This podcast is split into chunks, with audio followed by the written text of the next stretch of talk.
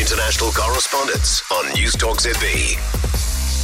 Now, Gavin Gray is with us out of the UK, and it looks like you're heading for a true Christmas of unrest.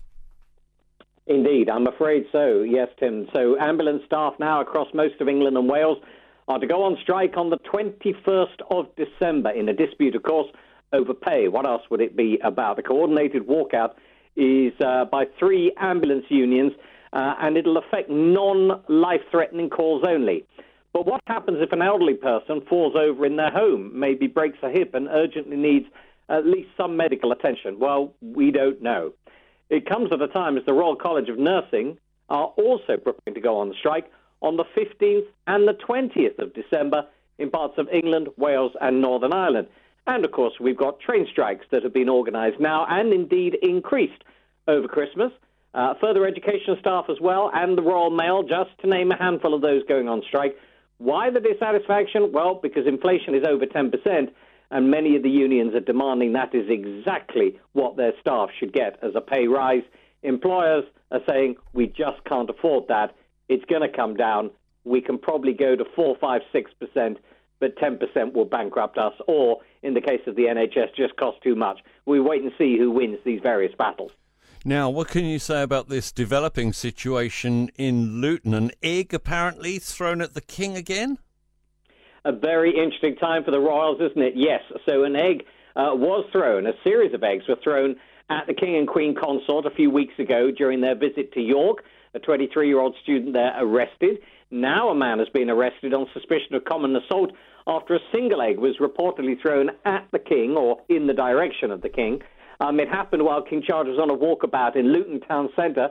That is about 30 to 40 kilometres to the north of the capital. Apparently, a man in his 20s has been detained as in custody, uh, and the monarch was steered away, as it were, by his security staff uh, and then continued on the visit and actually looked rather unperturbed by it all. But is this a new thing? Is this something that King Charles is going to have now that will start to pick up pace when he goes and visits places? And what are the reasons for people feeling the dissatisfaction that they want to throw eggs at them? Is it that the Queen was very well revered, but maybe King Charles at the moment less so anyway? Gavin Gray is a correspondent in the UK. It's now 11 away from 6. Good morning.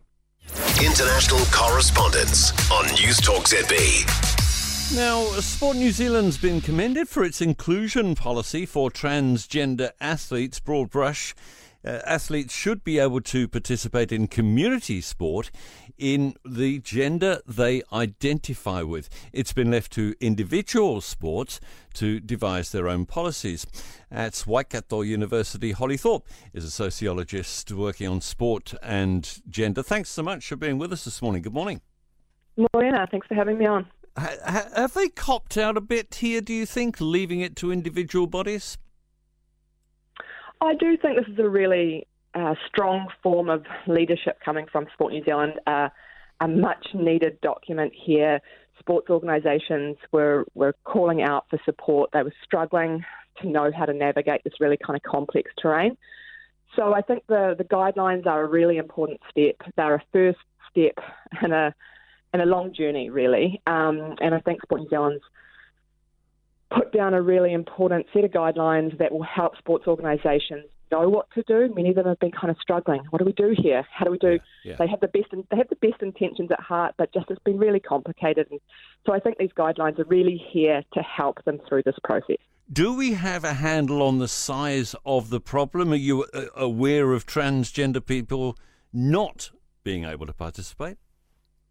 Yes, my colleague uh, from the University of Waikato, um, Dr. Jaimie Veale, and her colleagues have done a lot of research in this area and um, have a, a, big survey currently going right now, actually, um, and it does show that sport has not been a safe space for the transgender community for for a long time. Um, and we know the many benefits, right? The psychological, the social, the the physical benefits of sport and active recreation. So we've got an important and often vulnerable part of our communities that is not having access because sport doesn't feel like a safe place for them. Mm. So yeah, we do have a, we do have a bit of a problem here.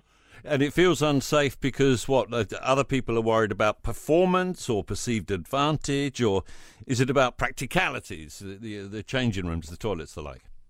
Uh, all of that. Yep, it's uh, lots of little everyday things and also big things, but you know, often safety. Often um, people are scared of the other, scared of the unknown, and so sometimes uh, the transgender uh, community, you know, experience lots of forms of kinds of um, overt and covert kind of forms of, um, you know, stigma and stereotyping, and um, you know, it can be pretty tough out there.